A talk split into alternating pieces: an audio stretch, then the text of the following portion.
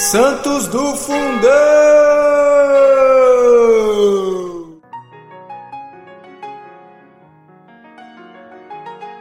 Fala, Santidade, tudo bem? Então vamos conhecer o santo de hoje, né? 17 de janeiro. Hoje nós vamos falar sobre São Sulpício, bispo de Burgos. São Sulpício de Burgos, ele era segundo de seu nome, e ele era conhecido por bondoso, para distingui-lo de outro Santo Sulpício de Burgos também, que era conhecido como Severo. Ele veio de uma família nobre. Desde a mocidade, teve sempre um forte afeto e apreço pelo amor à castidade. Santo Austregésilo de Burgos não tardou em admiti-lo no seu clero, com permissão do rei Teodorico. Em virtude da fama das suas virtudes, deu-lhe Clotário II o cargo de abade nos seus exércitos. Os reis dos francos tinham por costume conduzir à guerra clérigos ou monges, para que celebrassem o ofício divino no campo. O príncipe teve motivos para congratular-se, pois, tendo caído perigosamente doente, recorreu às orações de Sulpício, que observou rigorosamente jejum para log lograr a cura. Entretanto, ao cabo de cinco dias, parecendo a enfermidade piorar e já não haver quase mais esperança, rogaram a Sulpício que comesse alguma coisa. Respondeu ele: Só comerei no sétimo dia, e farei com o rei.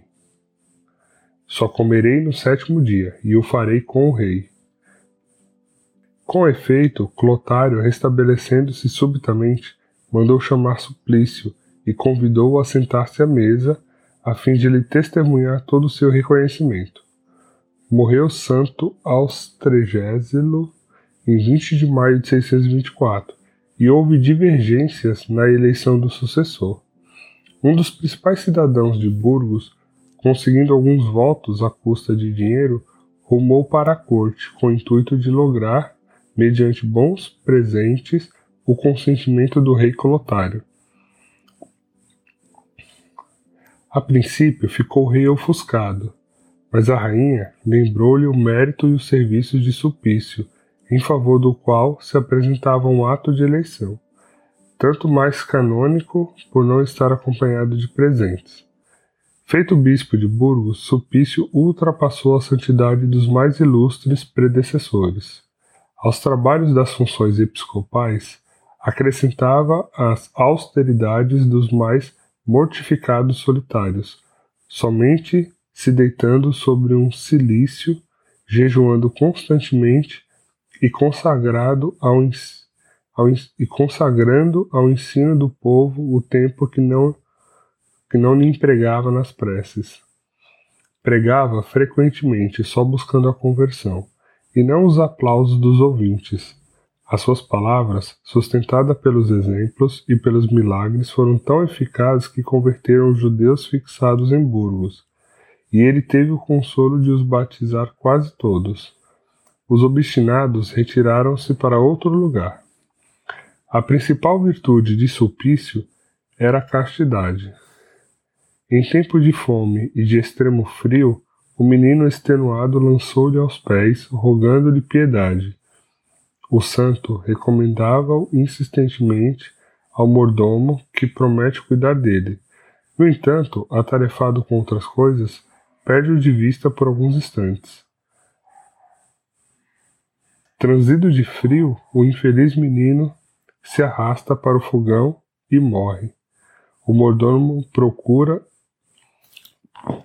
o mordomo procura-o inutilmente, e quando Sulpício lhe pede novo, novas informações, confessa que o perdeu. Imediatamente o santo, entrando na cela, prostra-se no chão, derrama um mar de lágrimas e implora a misericórdia de Deus, como se ele próprio tivesse a culpa do sucedido. No intervalo, o criado incumbido de acender o fogão, descobrindo o cadáver do menino, o leva aos pés do pontífice, que redobra as preces, as lágrimas e os gemidos, até que, lo até que logra devolver-lhe a vida. O menino viveu vários anos com o autor que escreveu a vida de São Sulpício. Outra vez, durante a noite, entrou um ladrão no guarda-comida do santo. No instante de sair, não conseguiu. No instante de sair, não conseguiu descobrir a porta. Sulpício mandou que dois criados o levassem à sua presença. O ladrão, contudo, escapou e atirou-se a um poço bastante profundo, para subtrair seus olhares da multidão que o acompanhava. Ao cair, implorou o bem-aventurado bispo que, acorrendo imediatamente, ordenou que descesse um criado ao poço. O ladrão, retirado são e salvo, lançou-se aos pés do santo, rogando perdão. Supício concedeu-lhe imediatamente e deu-lhe o que ele precisava. Recomendou-lhe que, no futuro, em lugar de pegar, pedisse, e explicou-lhe que preferia fazer presente do que ser roubado. O santo morreu em 644. Essa então, gente, foi a história de São Sulpício, bispo de Burgos.